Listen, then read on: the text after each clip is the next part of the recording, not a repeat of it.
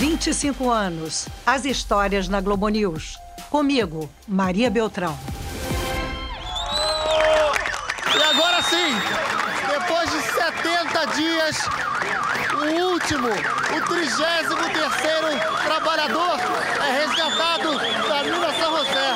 Festa aqui no acampamento Esperança. Jornalistas de todo mundo registram esse momento euforia. É o fim do pesadelo de muitas famílias que estão acampadas há mais de dois meses aqui no deserto do Atacama. O que a gente acabou de ouvir, essa festa com muito aplauso, muita euforia, foi o capítulo final de um salvamento histórico, o resgate dramático dos mineiros no Chile em 2010. Você vai saber os bastidores, os desafios e as emoções vividas por jornalistas que acompanharam essa operação, arriscada e inédita, como se fosse assim um reality show, só que sem a certeza de que haveria um vencedor no final.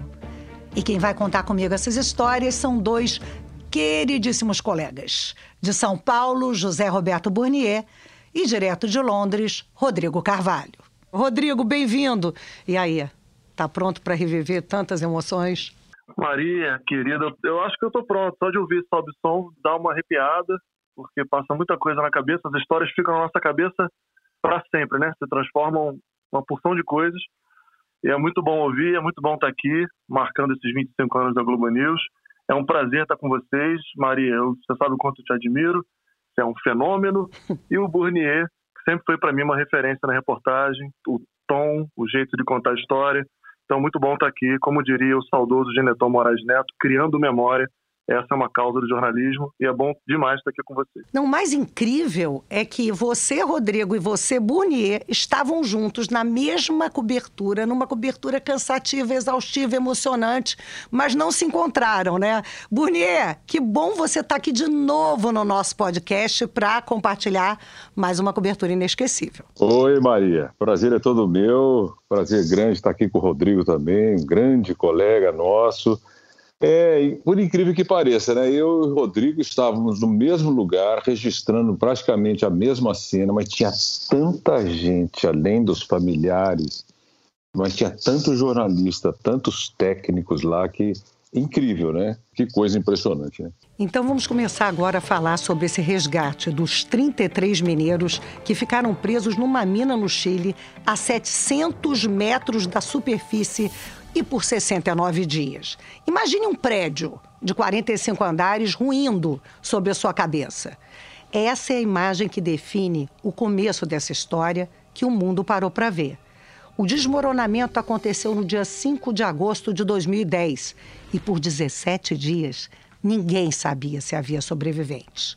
O governo chileno só teve essa certeza ao receber um bilhete içado através de uma sonda que dizia: Estamos bem no refúgio, os 33. A partir desse momento, eles começaram a ficar conhecidos como os 33.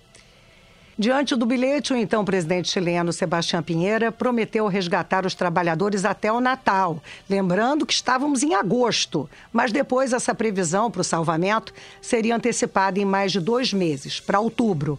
Foi quando a Globo News resolveu enviar uma equipe para o local. Marcelo Lins, que era o editor-chefe do Jornal das 10, conta os bastidores dessa decisão.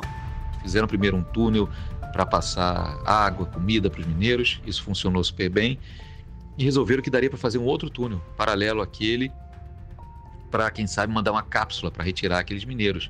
Aí a coisa começava a se concretizar. E aí eu acho que começaram as conversas também do lado da Globo News de mandar uma equipe para lá. Afinal de contas, a gente estava falando do Chile, não estava falando de uma mina perdida lá na Índia, na China, do outro lado do mundo, era aqui pertinho. Beleza, vamos mandar alguém. Agora, quem mandar? Eu acho que não teve nem muita dúvida sobre isso. Meses antes, vamos lembrar, naquele Réveillon ali para 2010, tinha havido um acidente triste no litoral sul do Rio de Janeiro, Angra dos Reis, o deslizamento de terra sobre a pousada Sancai. E na hora de mandar alguém, naquele momento de escala de plantão e tudo mais, o que apareceu foi que mandaríamos um repórter jovem que estava trabalhando há pouco tempo na Globo News, que tinha pouco tempo de formado, nascido em Niterói, mas com grande garra, que já vinha mostrando a qualidade do seu trabalho, Rodrigo Carvalho. Ele foi para Angra, fez um belíssimo trabalho lá na cobertura das investigações, das causas é, do deslizamento, tantas mortes na pousada Sancai. E quando o debate se instaurou sobre quem mandar para o Chile, não houve muita dúvida também não. Vamos apostar de novo no Rodrigo Carvalho. Estava pensando aqui que o que mais me marcou né, na cobertura desse resgate dos mineiros é que durante os 17 dias, até que finalmente uma sonda encontrasse esses mineiros, eles tiveram que racionar a comida, racionar a água, o pouco que tinha naquele refúgio. E me lembro muito que na primeira imagem que a gente teve deles, lá embaixo da mina, eles estavam muito magros, estavam macérrimos. Cada um perdeu por volta de 8 quilos. Mas, Rodrigo, voltando aí o que disse o Marcelo Lins, você sabia que você estava com essa moral toda com a chefia? Como é que foi para você receber essa missão? Eu, Maria, eu era, como a gente fala no, no, no jargão jornalístico, né, um foca, um repórter novato, inexperiente, tinha meus vinte e poucos anos. Então eu lembro que eu estava cobrindo ali, eu era repórter da Globo News no Rio, e estava cobrindo mais uma visita protocolar ali do então presidente Lula, quando recebi a notícia da Renê Castelo Branco, que era editora-chefe do programa Sem Fronteiras. Eu não entendi direito. Uhum. A Renê falou assim meio rápido, eu fiquei meio assustado. Vi aquele frio na barriga primeiro, né? Delicioso de aquela coisa de minha primeira cobertura internacional. É delicioso é pânico, porque para mim esse primeiro é frio é na, ba na barriga é, é, é, um terror. Depois que eu vou relaxando. Não. Eu tô falando delicioso hoje aqui, lembrando contigo, né? Mas na hora foi, meu Deus do céu, tô, será que eu tô preparado? Recém-formado, gente, entendeu? Eu tinha um ano na reportagem. Tava, tava fazendo e aprendendo tudo. E aí, depois, a, a, recebi uma ligação da Ângela Lindenberg, que era chefe de redação da Globo News na época, e quando eu cheguei na redação, voltando dessa cobertura do, da visita do Lula, o então diretor da Globo News, o César Seabra, me chamou na sala dele e confirmou. Ele apontou assim para uma TV e falou: a gente vai te mandar para lá.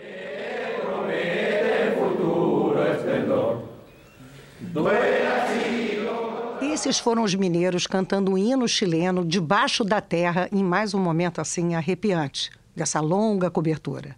Como eu comentei mais cedo, né, o Rodrigo viajou pela Globo News e o Bournier também esteve no Atacama, só que pela TV Globo. Quem estava no Chile no início era o Carlos Delanoy, que era correspondente em Buenos Aires.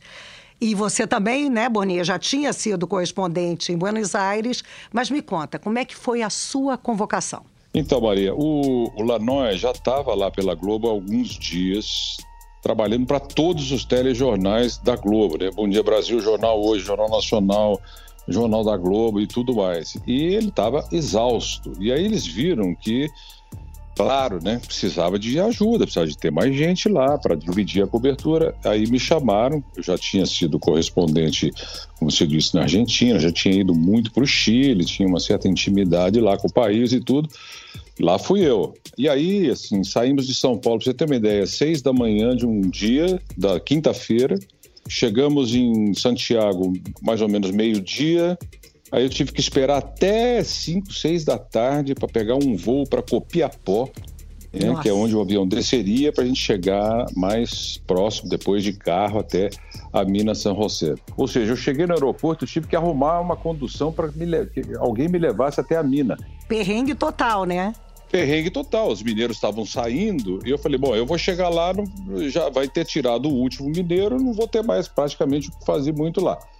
Mas aí eu consegui um taxista em cima da hora, fui oferecendo, dobrando a aposta, tentei alugar um carro, não tinha mais carro, porque tudo já estava alugado pelos jornalistas que já estavam lá. Meu cinegrafista, ainda bem que ele me lembrou no meio do caminho, falou: Cara, nós precisamos comprar alguma coisa para comer, mas não tem nada lá. Aí passamos num povoado antes de Copiapó, entramos num mercadinho lá, botamos o que dava dentro de um carrinho, enchemos o carro de bolacha, pão, é, suco de laranja, essas coisas, enfim, e, e lá fomos nós. Chegamos lá por volta de 10 e pouco. Quando eu cheguei, estavam tirando o 32 segundo. Olha. Eu cheguei exatamente na hora.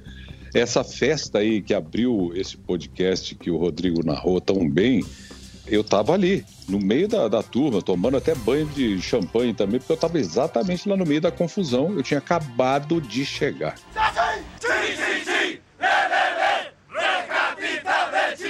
E lá a temperatura variava muito, né, Burnier? Você variava, era, era assim, hum. Maria. De noite, de madrugada, fazia menos 3 e ao meio-dia chegava a 30, 35 Olha, graus. Que loucura. E essa primeira noite a gente dormiu dentro do carro. E o detalhe é que, como só tinha pedra e jornalista lá e mais nada, tinha um ser vivo a não ser nós, é, não tinha, claro, como você reabastecer o carro. Uhum. Então estava um frio terrível, mas o motorista ele não podia deixar o carro ligado com, a, com o aquecimento legado, porque senão acabava a gasolina dele. Então nós tivemos que ficar no carro gelado e dormir ali o que dava é, para descansar um pouquinho e tal, para poder continuar trabalhando. A Globo News transmitiu o resgate de todos os mineiros na íntegra.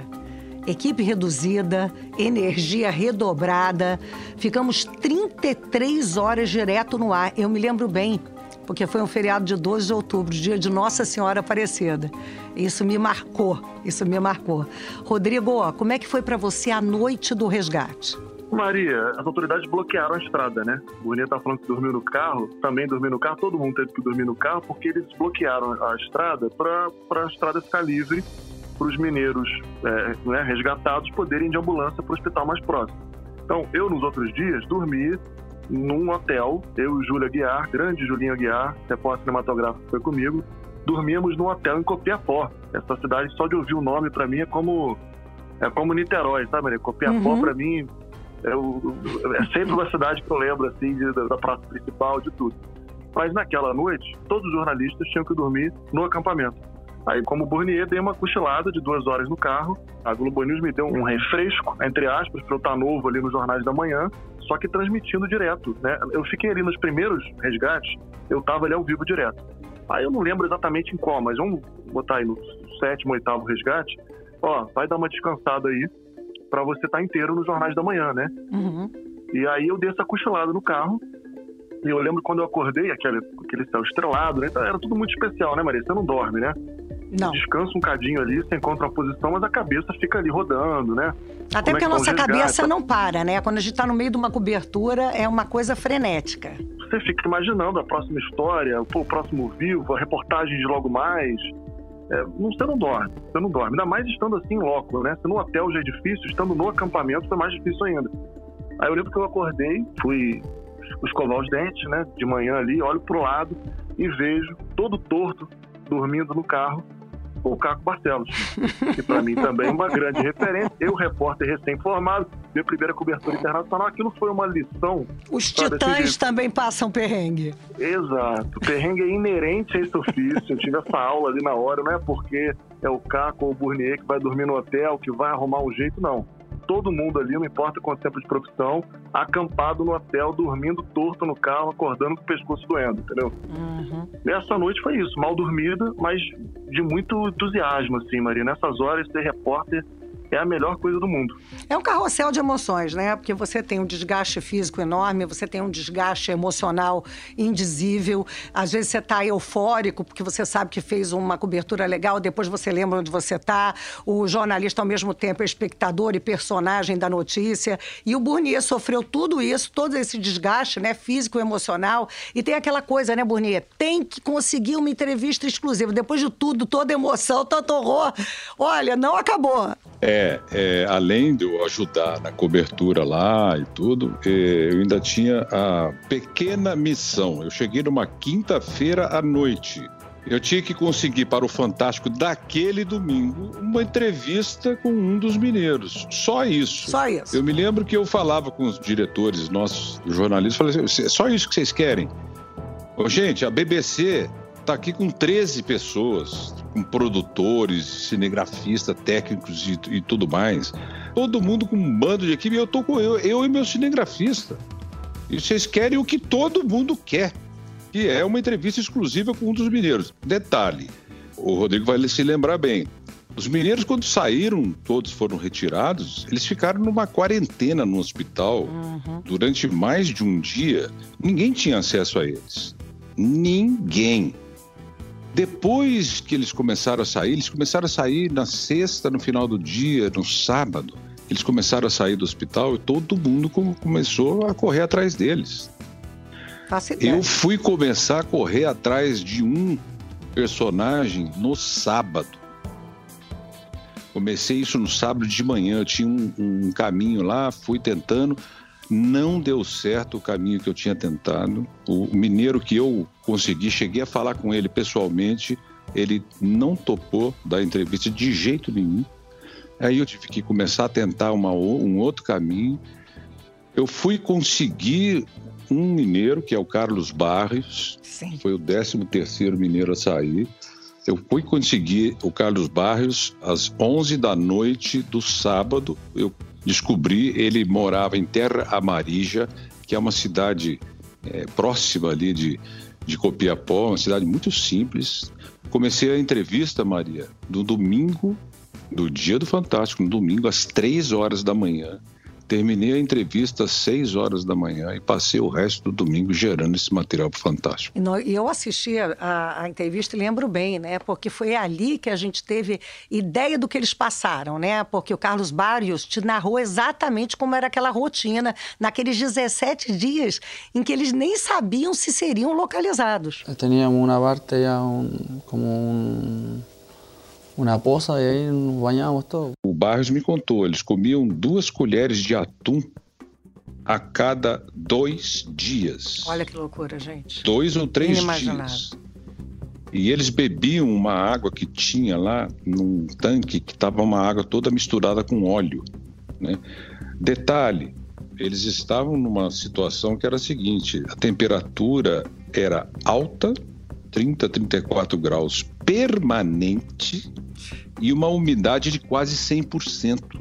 Eu me lembro também disso, de olhar para eles e ver que eles estavam com muito calor, todos sem camisa, e eles Exatamente. falavam: o calor aqui está muito forte. Além da pressão psicológica de você estar trancado né, num buraco lá embaixo. Imagina Quer ter dizer... claustrofobia, Burnier. Não, pelo amor de Deus, eu de vez em quando eu tenho algumas coisas de, uhum. de, claustrofobia, por exemplo, eu não consigo, tem vezes que eu não consigo fazer ressonância magnética. Sei como é. Eu preciso fazer com sedação, porque dependendo do meu meu estresse e tal, eu não consigo fazer. Agora, você imagina ficar 70 dias trancado num, num, lugar que você não sabe nem se você vai sair dali com vida. E o Rodrigo também conseguiu uma entrevista muito marcante nessa cobertura, muito emocionante Conta pra gente como é que foi, Rodrigo. Na Globo News, né, que é um, um produto diferente, vamos dizer assim, que você tá ao vivo toda hora, né? Uhum. Então, assim, literalmente de hora em hora, né? Porque era o saudoso em cima da hora, né, Maria? Opa. Hoje é o jornal da Globo News. Gente, parece outra vida. Parece Exato. outra vida. Os mais antigos vão lembrar aí, né? Em cima da hora, aquela amarelinho, né? Que era identidade visual. E em cima da hora, das 8, às 9, às 10, às 1, meio-dia, uma, toda hora toda hora redonda, tinha em cima da hora. Imagina numa cobertura como essa, que só se falava sobre o Chile, né? Na programação da Globo News. Vamos até, ao vivo até lá com o Rodrigo. Aí, uma hora depois, vamos lá até ao vivo com o Rodrigo. O que, que você entrega de diferente a cada entrada, né? É claro que não numa... dá para você produzir muita coisa. Você está sempre ali em função né, do ao vivo. Não, você está que nem um doido. Você está é. em função do ao vivo. Você, você, quer produzir alguma coisa pro, em cima da hora seguinte, né? Pô, vou tentar entrevistar algum parente de mineiro. Vou entrevistar esse voluntário aqui. Você fica com o olho esbugalhado ali, indo atrás das histórias e procurando fazer uma cobertura em que os relatos né, não se repitam.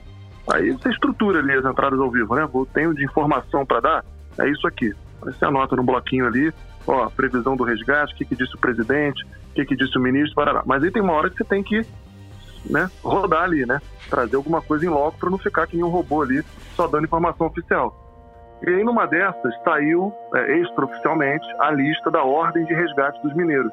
Porque tudo acontecia ali no acampamento, né? O ministro passava muito ali, o presidente passava, o, o quem estava né, na linha de frente do resgate conversava informalmente com os jornalistas, aí chegava alguém dando entrevista àquela multidão no entorno.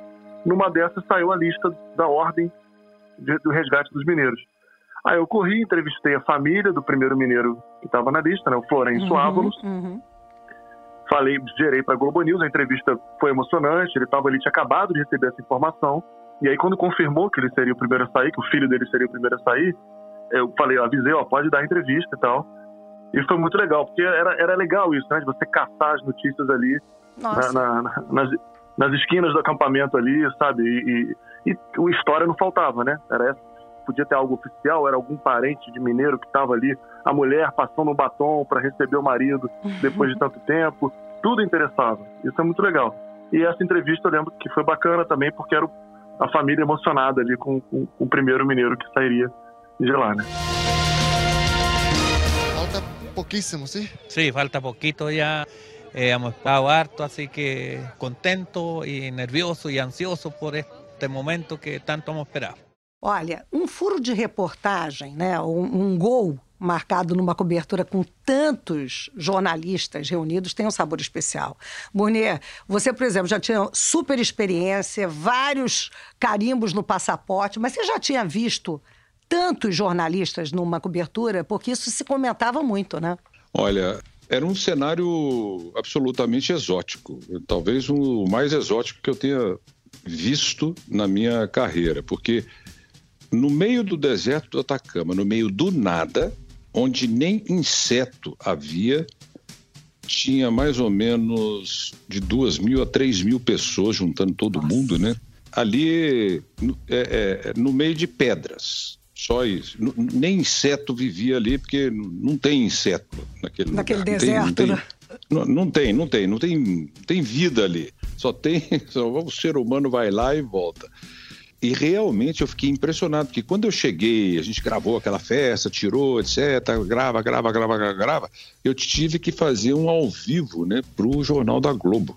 Uhum. E, eu, e aí eu perguntei pro, eu encontrei um cinegrafista argentino que eu conhecia, que estava com o Lanoy, e eu falei para ele, Emiliano, onde é que, de onde vocês estão fazendo ao vivo? Ah, é lá em cima, lá eles montaram um monte de praticáveis e tal, não sei o quê. Nossa, montaram um monte de praticáveis no meio do deserto. Aí eu subi, quando eu cheguei nesse lugar, eu não acreditei no que eu vi. Eu vi vários praticáveis assim de madeira, como se fosse uma varanda assim de madeira, que as produtoras tinham construído para os repórteres fazerem os ao vivos de lá. Eram vários, no meio das pedras. Impressionante. Mudaram eu, a paisagem, né? A imprensa mudou a paisagem do deserto do Atacama. Completamente, completamente. E era assim, Maria. Era um, um jornalista fazia sua entrada de 10 e 10 a 10 e 20, saía da, do, do, trocava o cubo do, do, microfone, entrava outro jornalista, fazia de 10 e 20 a 10 e 30, depois entrava outro de 10 e 30 a 10 e 40 e por aí vai. E em, em várias línguas diferentes e tudo. Era assim, é, realmente uma experiência extraordinária. Agora, essa cobertura dos mineiros despertou tamanha atenção da mídia, porque essa operação de salvamento foi algo inédito que contou até mesmo com a ajuda da NASA. Foi a Agência Espacial Americana que construiu a cápsula Fênix 2, por onde os mineiros, cada um deles, foi resgatado. Algum tempo depois, o Burnier pôde sentir o sufoco de entrar nessa cápsula. Olha, o que muita gente sempre quis ver e continua querendo ver é isso aqui, ó, a cápsula Fênix 2. Eu vou entrar aqui só para ter a experiência, experimentar, né? o que eles viveram. Olha, nossa, mãe, é muito apertada aqui. Aqui, ó. Vamos ver. Uh! Olha, gente, não dá, não dá nem para se mexer aqui. E aí, Bonier, como e quando foi isso? Eu voltei lá, Maria, cinco anos depois, para ver como é que estava a situação dos mineiros, a situação da mina, a fiscalização das minas no Chile, etc. E aí eu fui num local ali em Copiapó, é, onde está exposta essa Fênix 2, essa cápsula que eles usaram. É como se fosse uma drágia de um comprimido, entendeu? E você entra nessa drágia e fecha a portinha. E você que já Muita... tem nervoso de ressonância magnética, te colocaram lá dentro da, da Fênix. É, exatamente. Mas é, ainda bem que eu fechei a portinha, já abri já saí. Né? Cara, imagina o que eles, eles passaram, ficar, gente. Porque a viagem deles, Maria, lá, de lá de baixo até lá em cima, durava mais ou menos de 15, 15 minutos, mais ou menos. Minutos. Imagina. Imagina você 15 minutos fechado num, num lugar que Nossa. tem o que? Num meio metro de diâmetro. mais ou menos. E depois de 65 dias de exaustão lá embaixo, né? Isso, exato. E você tem que enfrentar o um, um breu total com um negócio te puxando para cima e que eles me contaram, o Barrios me contou, muitas vezes a cápsula parava no meio. Rodrigo, você também voltou ao Chile pouco mais de um mês depois, quando recebeu o convite para escrever seu livro, né? O livro sobre a cobertura. Logo no início desse livro, o livro se chama Vivos Embaixo da Terra, você diz que viu uma frase na porta de um banheiro lá em Copiapó que te marcou. O que, que aconteceu? Eu ali, jovem, recém-formado, estava com uma viagem, um mochilão por três países da América do Sul já agendado. Chile, Peru e Bolívia. Eu já passaria pelo deserto do Atacama, uhum. isso três meses depois do resgate. E aí eu voltei a Copiapó, coloquei Copiapó no roteiro. Aí aluguei o carro e fui lá sozinho naquela minha, naquela minha onda, sabe? Numa viagem ali, o repórter, depois da primeira cobertura internacional, voltando lá para ver como é que estava a cidadezinha. Aí tinha lá um museuzinho em Copiapó, com coisas, sabe? Objeto, é pedaço de pedra do, lá da, da mina. Olha. É, credencial de jornalista. E eu ali, ali eu tava encantado, sabe, Maria? Eu tava assim, tipo, uhum. tipo, caramba. É, isso, isso, sabe, isso é a tal da reportagem, voltar para escrever meu livro. Eu tava ali, tipo, que maravilha, né? Muito grato a tudo aquilo. E no, nesse banheiro, nesse banheiro aí que você cita, um banheiro chinfrim ali em Copiapó, estava eu no banheiro, olhei para a porta da cabine, e aí, sabe, o pessoal picha ali, né? Escreve ali o nome, manda um recado para a mãe, bota o telefone ali, um monte de coisa. E aí tava lá a frase: Se Deus teve amor para dar uma nova oportunidade aos 33 homens, você também terá a sua. Hum. E aquilo, para esse tipo de coisa me importa, sabe? Isso acho que dá o tom ali de como que aquela cidade se transformou, de fato, na cidade do, dos mineiros, né? Dos 33 mineiros. E foi uma volta muito especial para o livro ali, eu com minha bermudinha, sem a pressão da TV, é, podendo observar, sabe? E ver como que aquela cidade, de fato, tinha orgulho de ter né, sido ficado conhecida como a cidade do, dos 33 mineiros. E falando do seu livro ainda, Rodrigo, na página 85 você fala: milagres dependem da vontade humana. Hoje, quando o Brasil e o mundo estão passando por esse momento tão difícil, né, essas mensagens, como aquela do banheiro, trazem esperança para a gente. Mas o que eu quero saber é o seguinte: primeiro, Rodrigo, você vê como milagre o que aconteceu no Chile, Rodrigo? Maria, eu eu sou botafoguense, né? Então, com frequência, eu, eu, eu rezo por milagre.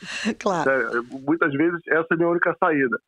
Mas, assim, não que eu acredite em milagres. Tenho a minha fé, não pratico nenhuma religião, mas tenho a minha fé, acredito na tal da energia, no pensamento positivo.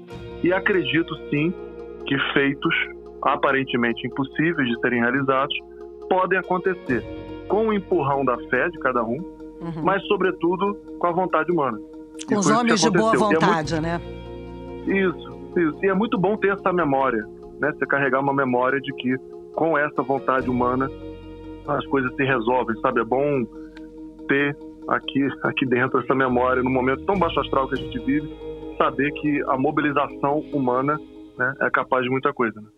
Burnier, para você, você chegou ali justamente naquele momento, né, que o último mineiro estava sendo resgatado, né? É, um momento ápice da esperança, da alegria, do possível, da superação.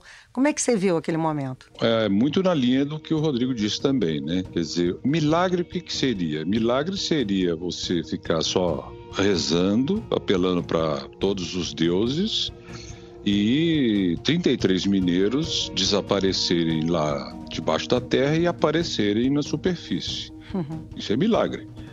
Uh, o que foi feito uh, foi um esforço sobre-humano, técnico, que envolveu NASA, que envolveu tudo, que envolveu uh, um monte de gente que para correr atrás daquilo contra o relógio, para tirar eles de lá. Uh, engenheiros e tudo, e conseguiram fazer um resgate inacreditável. Então, assim, foi mesmo uma ação humana. É claro eu também tenho a minha fé, eu também é, tenho as minhas, minhas preces, as minhas crenças é, que me ajudam a ter iniciativa, que me ajudam a ter esperança, que me ajudam a ter energia. Eu acho que isso tudo é muito positivo, mas aquilo aconteceu é, porque provavelmente é, os deuses iluminaram os seres humanos que construíram as cápsulas, que fizeram o buraco e que tiraram aqueles mineiros de lá. É. Tem que ter a boa vontade humana, tem que ter o sacrifício. E lembrando, né, que a previsão, como a gente disse no começo do podcast, era de que eles sairiam da mina só em dezembro, porque não havia tecnologia para ajudá-los a sair. E essa Fênix, essa cápsula da NASA, esse esforço concentrado, né, essa, esse lado mais lindo da humanidade fez com que isso pudesse ser antecipado em dois meses. Como puedo estar aqui se minha família espera por mim? A gente ouviu agora um jovem que compôs uma música para os mineiros. Esse jovem dizia se sentir como o 34º mineiro. Rodrigo, que outros personagens você encontrou lá no acampamento Esperança? Que outras curiosidades você traz para a gente desses bastidores? Maria, essa cena da mulher se maquiando para esperar o marido me marcou muito. A gente filmou, né? O Julinho é, conseguiu fazer com calma. Gente estava dentro da barraca dela, ela estava ali com um espelhinho, sabe, um espelhinho de bolsa, aquele pequenininho, se maquiando para esperar o marido. Essa é uma cena que sempre me vem nessa cobertura. Tem uma história que é ótima, meio fofoca, mas é, é ótima, também por isso, que não sei se vocês lembram disso mas que teve. Claro que eu lembro das fofocas, Rodrigo. O mineiro Iori Barrios, que era o médico lá, eletricista, casado, que quando ele é, é, é foi para a superfície, quem estava esperando ele não era a mulher com quem ele era casado há 28 anos, mas a amante. Xiii. Então foi um triângulo amoroso revelado para todo mundo. E por que, que importava esse triângulo amoroso para além da fofoca? porque tinha ali uma, uma, uma definição de quem estaria é, ao lado do presidente, Sebastião Pinheiro, ao lado do, do ministro, das autoridades, quem da família estaria ali para esperar o mineiro. Que constrangimento, então, mas a amante queria esperar o mineiro? Exato. Na verdade, o mineiro convocou, convidou a amante. Ai, E aí, e, e, aí isso se tornou uma história, né? Então essa história, eu lembro que foi muito marcante. A mulher dele deu entrevista falando, ó, eu estou contente porque ele está vivo. É, acho que é um milagre, mas eu não vou ver ele não. É, é, ele pediu para eu esperar ele, mas convidou a outra. Eu Nossa. tenho minha decência, não vou ver nem pela televisão. E eu, aquele manancial de histórias ali. Lembro da lanchonete perto que estava lucrando a beça com essa história toda. Oh, alguns milhares de dólares por dia. É, a descoberta da traição, a fila de jornalistas tinha tinha fila literalmente, né? Até oito jornalistas para cada parente de mineiro então era muito desafiador também jornalisticamente, né? Você, uhum. pô, que pergunta você faz, como arrancar alguma coisa que não... É... Mas assim, muita história. Os voluntários que chegavam, né? Eu isso é sempre um lindo, isso é sempre lindo. Fala do palhaço. O povo, o povo viaja, né? O povo mora, sei lá, em Santiago, no sul, no norte do país, está vendo que está acontecendo aquilo lá, o povo viaja, pega o carro e viaja uhum. é, para fazer uma homenagem e tal. E foi um, um palhaço para lá, que foi para lá para entreter as crianças, ah. os, os filhos e filhas dos mineiros que estavam presos lá embaixo da terra. O palhaço que veio alegrar as famílias nos últimos dias antes do resgate manda um recado para o Brasil. A gente do norte e do sul de Brasil e, por supuesto, também pedirles que não deixem de orar. Agora tem uma coisa, né? depois desse resgate, dessa euforia desses mineiros que fizeram viagens internacionais, participaram de filmes, de livros, veio o chamado choque de realidade. Rodrigo, você teve um contato posterior com esses mineiros. O que, é que você me conta? Maria, para o livro eu entrevistei o Edson Penha, que era o. ficou conhecido por ser fã do, do Elvis, do uhum. Elvis Presley. Ele cantava e estava participando de alguns, alguns programas da TV americana, cantando Elvis e tal, meio fanfarrão e que estava disposto, eu entrevistei ele para o livro, e ele tava, tinha saído de um shopping, então ele estava surfando ainda ali naquela popularidade, tirando foto de todo mundo. Ele estava, inclusive, com os óculos escuros que os mineiros usaram no resgate. Vocês lembram Olha, disso? Eram óculos lembro. Por causa do contato deles com a luz do sol depois de muitos dias, né? Uhum. E, e, ele estava na fanfarronagem dele ali com óculos escuros porque ele estava fantasiado de mineiro. Não precisava mais usar óculos escuros, mas ele estava naquele personagem. Uhum. Mas ele era um cara alto astral, assim. Só que mesmo assim, na entrevista, ele já revelou ali que tinha um mal-estar entre alguns mineiros. Já tinha naquela altura ali, poucos meses depois, várias discussões ali sobre direito autoral para livro, para filme, é, mineiros que tinham brigado, mineiros que tinham brigado com a família. Eu levei os contatos de quatro mineiros. Consegui falar com Edson Pen. Um outro me cobrou uma pequena fortuna para falar. Eu uhum. falei com o agente dele. Uhum. Então era um mineiro que tinha um assessor que cobrava pelas entrevistas. Um outro, quem atendeu foi a irmã, e a irmã falando, ó, oh, teve uma briga de família aqui, não tenho contato dele não, tchau, desligou na cara, literalmente. Então, assim, tava tudo ainda nesse choque de realidade, cada um reagindo de uma forma. Alguns criaram uma expectativa de que seriam superestrelas. Que ganhariam né? uma grana, né? Que ganhariam uma grana, que ficariam famosos e tal, e a gente sabe que a fama dura até o próximo fato, né? Uhum. E é uma loucura pensar isso, por que, que eles têm que ser famosos, né? Eles mereciam receber uma bela de uma indenização. Sim. E pronto. E claro, quem tinha algum pô, um carisma ali, aí cada um fazia seu caminho, mas houve uma expectativa muito grande para serem estrelas, né? E Burnia, na reportagem que você fez cinco anos depois do acidente, você mostrou também que os mineiros se sentiram abandonados, se sentiram frustrados. Você acabou entrevistando quatro mineiros, mas na verdade tentou entrevistar muito mais, né? E aí eles negavam, não queriam falar. Como é que foi? Muito difícil, Maria, uhum. porque vários não queriam rememorar aquilo mais. Eu conversei com um psiquiatra que acompanhou aí a situação dos 33. Ele confirmou que eles tiveram, vários tiveram sequelas emocionais, síndrome de pânico e tudo. E o que me marcou muito, Maria, foi que eu voltei lá na, na mina São José hum. e a mina estava tão abandonada, aquilo devia estar tá tudo interditado, etc. Nada. Cheguei lá, a porta de entrada da mina por onde os mineiros entraram, ela estava semi-aberta. Ai, que absurdo. Eu, e eu fui com o Omar lá, o Omar Reigadas. Uhum. Ele, que foi um dos 33 mineiros, uma pessoa extraordinária, o Omar. E nós começamos a descer a mina. Descemos 300 metros. E aí paramos, porque o Omar virou para mim e disse: Por eu não consigo descer mais. Olha. Foi o que, que foi, Omar? Eu falei: Não, eu não eu não, não tô com uma boa sensação. Aí ele olhava para cima ele falava assim, a, a, todo momento eu fico achando que está caindo um pedacinho de, de coisa e, e tudo pode desmoronar. Boni, eu vou te interromper porque nessa entrevista com o Omar, você fez uma pergunta bem forte. Vamos ouvir. Pergunta ao Omar se depois de tudo ele preferia ficar lá embaixo ou aqui em cima. Prefiro, Prefiro ficar lá dentro. Lá eu estava tranquilo. Lá a gente estava mais perto do lado bom do ser humano.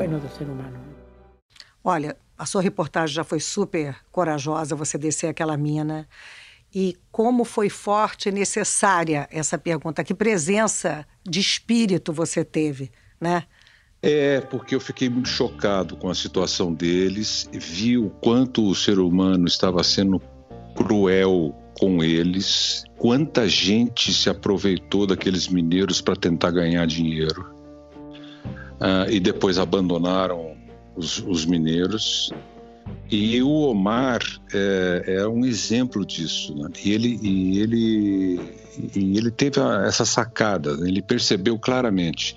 E quando eu desci com ele na mina, ele me falava tanto da paixão que ele tinha por fazer aquele trabalho, por estar lá embaixo, né?